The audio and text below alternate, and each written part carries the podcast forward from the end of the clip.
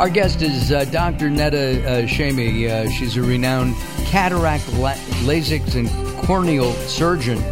Uh, she's a partner of the Maloney Shamie uh, Vision Institute in Los Angeles, in Westwood, California, near the campus of UCLA.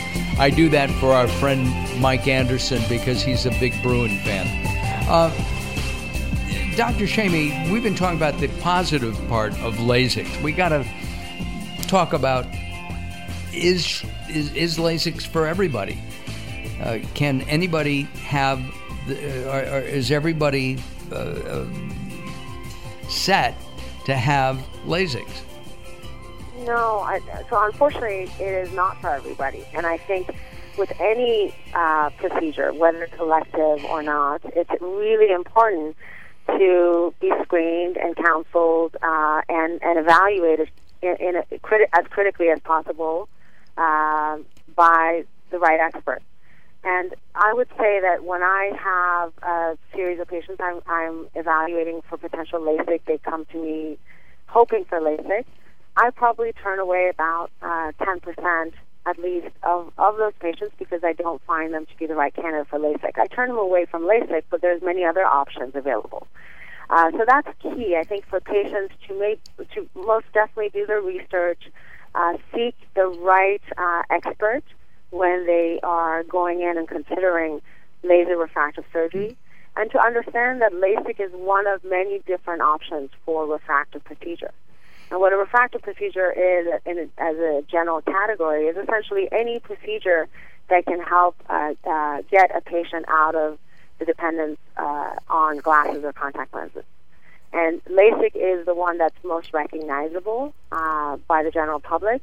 But an expert who is a refractive surgeon, like ourselves, our center, we have multiple options available to our patients. So if I find a patient is not the right candidate for LASIK, we have typically we have other options available that may be safer for them or more appropriate for them.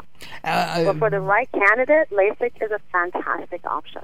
I know that uh, before LASIK was advertised, because it's you know heavily advertised on radio and on TV, radial keratotomy I think is was was advertised almost as much. That was a, an older technique. Yes, that's much much older that's more than it's been now more than 30 years, I would say. Um, radial kerat- uh, keratotomy or keratectomy uh, was an incisional uh, procedure that was one of the first uh, corneal refractive procedures done. It's not performed anymore. Um, prior to LASIK, you may have heard PRK. You may still ha- uh, hear it now, mm-hmm. and it is still a procedure that we offer some patients who may not be candidates for LASIK. Uh, but LASIK has, as I mentioned, was approved about 20 years ago. We've been performing it uh, since then, have really optimized and perfected uh, LASIK. Uh, there's been more than 7,000 clinical studies done on it. It is one of the most studied elective elective surgical procedures, and the research shows it is safe and highly effective. Over 7,000 uh, uh, clinical trials have been done on it.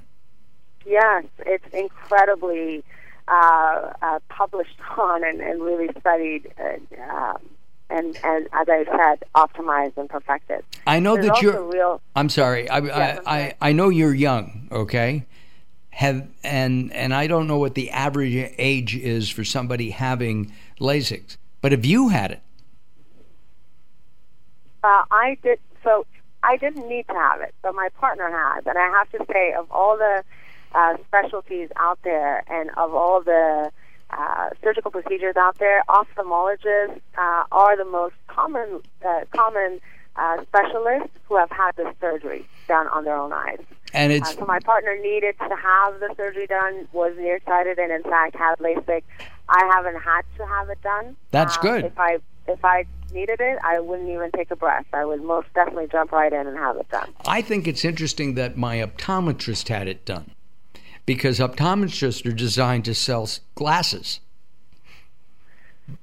yeah, and that it's very true. Many of our um, colleagues uh, who are optometrists do uh, have LASIK done because, again, we're living at a time when uh, uh being spontaneous is really uh, an important part of our life, and to be able to get up and go is really important. And you know, selling glasses is not just about glasses for correct refractive errors, but you can have uh, sunglasses, you can have a lot of different glasses, right? It doesn't have to be just to correct myopia or nearsightedness. Right, ex- exactly. Uh, we have just a little bit of time left, and I'm I'm really sorry about that, but we will bring you back, I promise.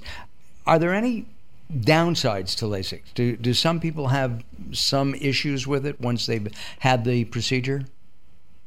Well, as you know, any procedure has has uh, risks associated with it, and thankfully with LASIK, uh, the uh, risks are minimal, and often are uh, we're able to deal with them, and they're offer, often very short-lived. Mm-hmm. Probably the most common problem that can happen is dryness and dry dry eyes is common in patients in the immediate. And we talked about that. We talked about dry eye during our break because the music's here. We have to move. What is uh, the Malone uh, Maloney uh, uh Shamie website?